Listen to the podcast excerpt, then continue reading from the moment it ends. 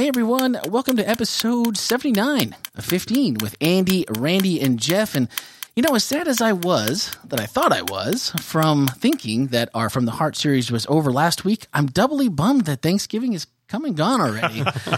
because far and away, that is my favorite holiday and time of year, which is immediately followed by my least favorite.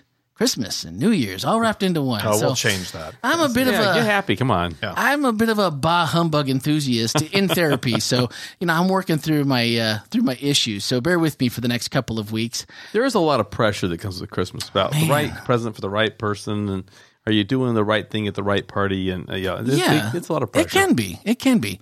There's- However, not to mention family. Not to mention family. However, the Christmas story itself is one of my favorites, Hmm. and we will be looking at a bit of that upcoming. But real quick, as always, last week our episode was entitled Mixing It Up by Greg Creek, where we decided that do the work of Jesus and tear those divisions down. Mix it up. Invite everyone into the love and fellowship of God. Be one in Christ. Seems like pretty good advice for a Christian or maybe anybody. Uh, if you have not listened to that message and or the podcast, you can do that online at hospitalchurch.org in the mobile app. And if you haven't downloaded that, well, check the notes below and you can uh, find the link there to go do that. This week, as we mentioned earlier, hark the herald angels say, "Don't be afraid." Piece of cake. piece of cake. Don't be afraid. yeah, that was uh, that was an odd. I just thought it was an odd message. In, Keep in the- going. in the- keep going, Jessica. Keep going. But but in the fact that this is something that everyone knows, everyone shares in this, and yet it's really hard sometimes to just look at it, know what it is, and go, I don't know what to do with this. Well, and, and of course, the I, we struggle with the with the name of the series because it's really, you know, sort of like I want to one name the angels. The angels say what? that didn't make a very good title for a series. Say what? Say, Oh my goodness. Well, the first thing that I actually thought of when I wasn't actually at church this week, and oh, I oh, was no, we keep a list. I know. I was home with I was home with Sparkle this week, and we watched online. And the first thing I thought about in some of the similarities was to FDR's inauguration speech, hmm. Where he said, "So, first of all, let me assert my firm belief that the only thing we have to fear is fear itself." Nameless, unreasoning, unjustified terror, which paralyzes needed efforts to convert retreat into advance. Hmm. And that might be a part that a lot of people, at least one of those couple words there, that you probably would have heard at some point. But further on down in the address, he said, Happiness lies not in the mere possession of money, it lies in the joy of achievement, in the thrill of creative effort. The joy and moral stimulation of work no longer must be forgotten in the mad chase of profits. These dark days will be worth all they cost us if they teach us that our true destiny is not to be mi- is not to be ministered unto, but to minister to ourselves and to our fellow men.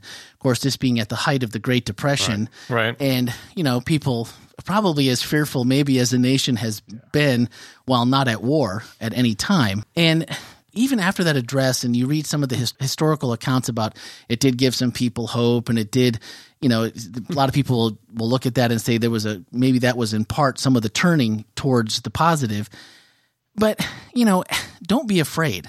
As a parent or even you know as a whatever stage of life you're in has someone telling you to not be afraid ever been like oh Okay. cool man i'm glad you told me that because that. i was just totally i was totally just not knowing what to do. What are the chances that any situation that would require the use of the phrase don't be afraid in any way doesn't require a little fear? What are the chances? Uh-huh. No. You're, Yeah. already, you're already at that point if someone tells you don't be afraid aren't we already there There was no time in the service to be able to deal with the other side of fear, which is that we all we all like a little bit of fear.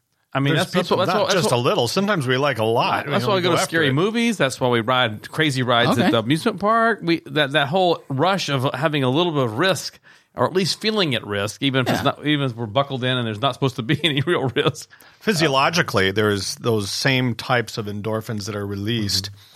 And you you have that you know that whole piece that's going on inside of you. We kind of we don't I don't want to say we get addicted to it, but there are people that are what you would call thrill seekers that go after some pretty extreme, Well, it comes dangerous. and it can come pretty young. My, my grandson loves to be scared. Yeah. I mean, he you know if you, you jump out and say boo, and he just ah, I mean, he loves that. Uh, And there's something about that rush of the unknown or the surprise, the you know, eh, Not everybody does, but yeah, some people do. yeah, that's my my wife is one of she's those. not, she's not, yeah, not No. all about that. jumping out of rooms and stuff. okay. that doesn't work for her. I have to But- remember that. But one of the things when you, when you say that, that it sometimes it does depend on who is saying "Don't be afraid." Oh, that's Uh, true. because Jesus has said it many times. As a matter of fact, he says to Jairus, Jair, didn't you mention that in your Mm-hmm. sermon? Jairus' daughter, Jairus' uh, father. I mean, Jairus, the daughter who was in his uh, home sick. Jairus He's- had a daughter, daughter who was, who was really sick, yes. and Jesus said to Jairus, I do know this story. Man, I'm telling you, it's tongue twi- it's tongue tied. I'm not sure today. what it is, but um, but yours is going to be edited out. but um, he says to her to him, "Don't be afraid. Only believe." So there was that little piece, and I think coming from Jesus, I think it did calm him down at least a little bit from being so upset with the woman who was caught Yeah. uh, trying to catch Jesus' robe. Well, wha- well, later in the message, you know, I, I talked about all the the phrases that come behind "Don't be afraid." If you read through Scripture, Right, and read all the "Don't be afraids," th- there's some good reasons to not be afraid that God gives us. I'm, I'm going to fight your battles for you. I'm Sure. with you, not against you. I, I, mean, I don't get to have I'm, you probably No, no, You no. probably have that there written down. But we heard from the kids through the video. Oh, yeah. and that was. I mean, was it was fun. entertaining, but it was also, you know, to them, some of those things may seem trivial to us as adults, but to them, those are just as real as what we're facing in our everyday lives. And then we heard some from the staff and about something about dead bodies. I, I don't know if it, I'm not supposed to. Know, that was one of our staff that was worried about seeing something she wasn't supposed to see, and, like a murder, and she'd be the only person that She'd saw be the it. only one that saw it. and so she'd be in. it's you know, frightening on many different levels. Actually. But she's in therapy now. It's Yeah. okay.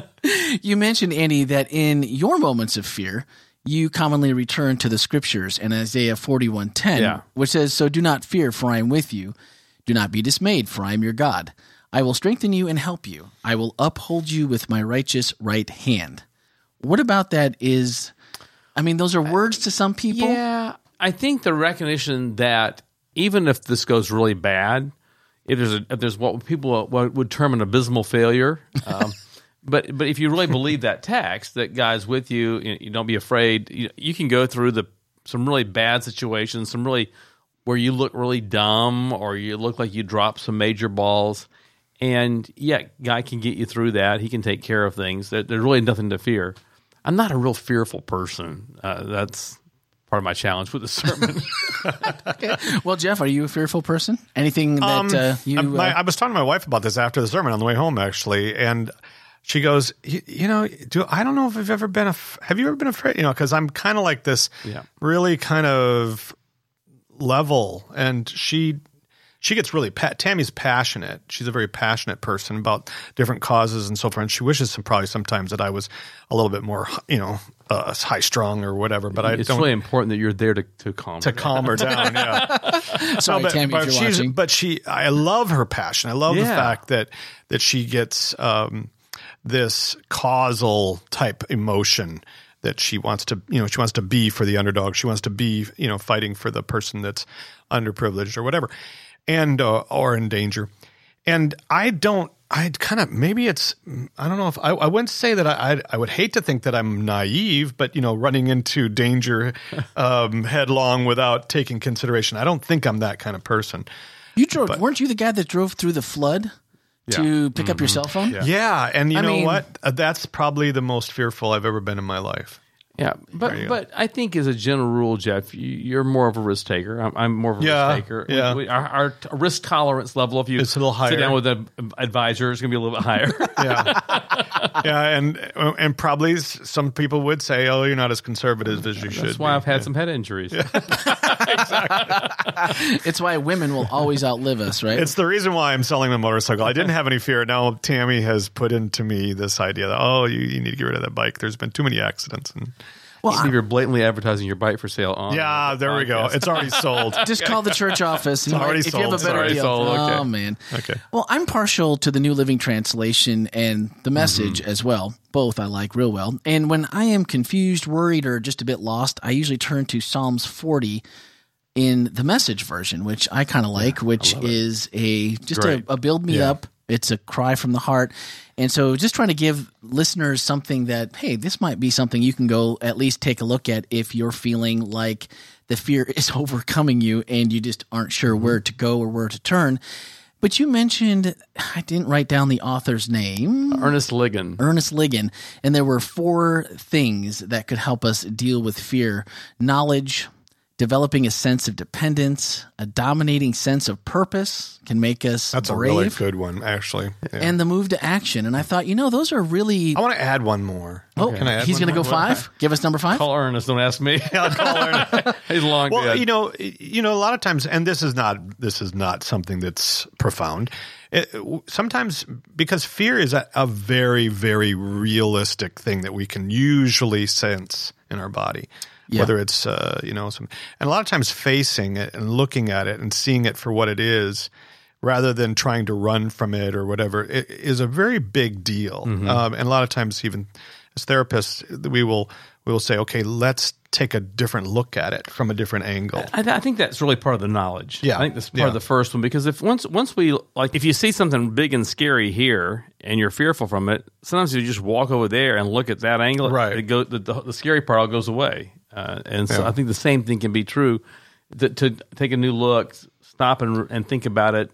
Name the thing. Don't let don't let it remain unnamed. Right, Are all right. parts of that. Yeah, and Yeah. reframe it or yeah, take it, letting letting it be there, Right. and- rather than And I, I, I never had thought about the dependency one. That was that was the knowledge makes sense. Turn the light on, you can see the, in the dark. Right. But the dependency of being able to really say, okay, I can lose my fear because my dependency is on something greater than me. Than- yeah. um, whether like a child to a parent or us to right. God.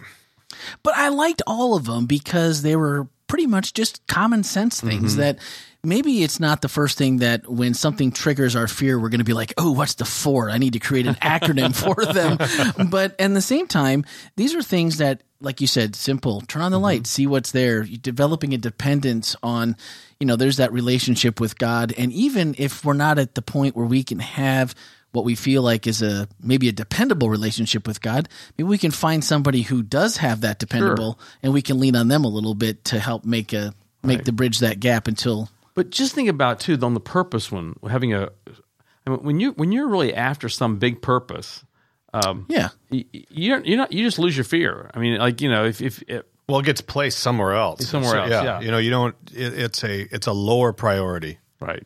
yeah. I was just gonna say once that prior, priority basically trumps whatever it was that Yeah. the, uh, the level of fear. Eventually, it's like, well, I'm just going to do it, and then usually we find that the fear was probably not as great as we thought, or maybe just completely misplaced. Maybe more imagined than real. and then move to action. That's the other part. I, I really felt like at the end was, you know, so many times just the paralyzing fear just holds us in place where we just don't know what the next move is. And if you're just sitting there, there's there's no way you're going to conquer that fear. it's probably going to get worse. It's probably going to get worse. You also mentioned in, I believe, in the message and in our takeaways this week that many of the fears are things that we have absolutely no control over. Period. And then you referenced Top ten fears and you were um, uh, referenced Matthew 6, 25 to 34 with a particular emphasis on verse 33, which states, Seek the kingdom of God above all else and live righteously, and he will give you everything you need. That's another priority one too. Yeah. I mean, curiosity killed the cat, right? So, what is it about the unknown that maybe isn't always as scary, but I think it gets us into the trouble when we let something that we don't have all the answers to, and we kind of, Sure. again, we get in that back and forth where we just can't figure that out, where it just, ah, and we're and we're pretty no, we're pretty known as human beings for being down what we don't understand. We, Yeah. we're, we're fearful of it. You know, uh, I think about the that movie, The Village. Oh, right. You know, the, the unknown. We're down on it. It's bad. It's evil. It's out there.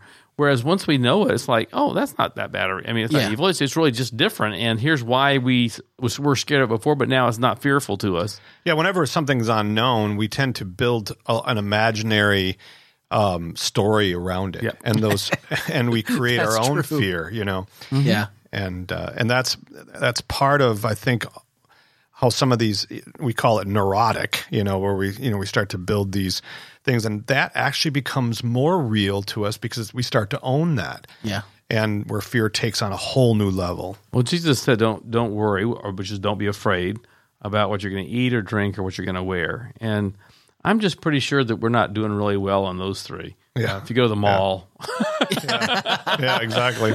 Well, and I again I liked that verse and the reference there because again this goes with that other four as very I mean essentially that chapter is be generous, pray and be humble, make God your desire. and then essentially you're back to Psalms 23, I want for nothing, right?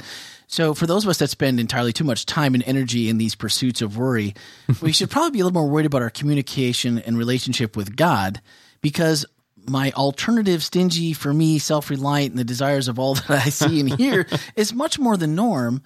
And it's no wonder that these principles in matthew just needed to be so obvious because they can be so far just so overlooked. But uh, the thing that i thought might be something that someone could take away was i interpreted the need part in verse 33 and he will give you everything you need that's referring to our needs the way god sees them not the way we do necessarily.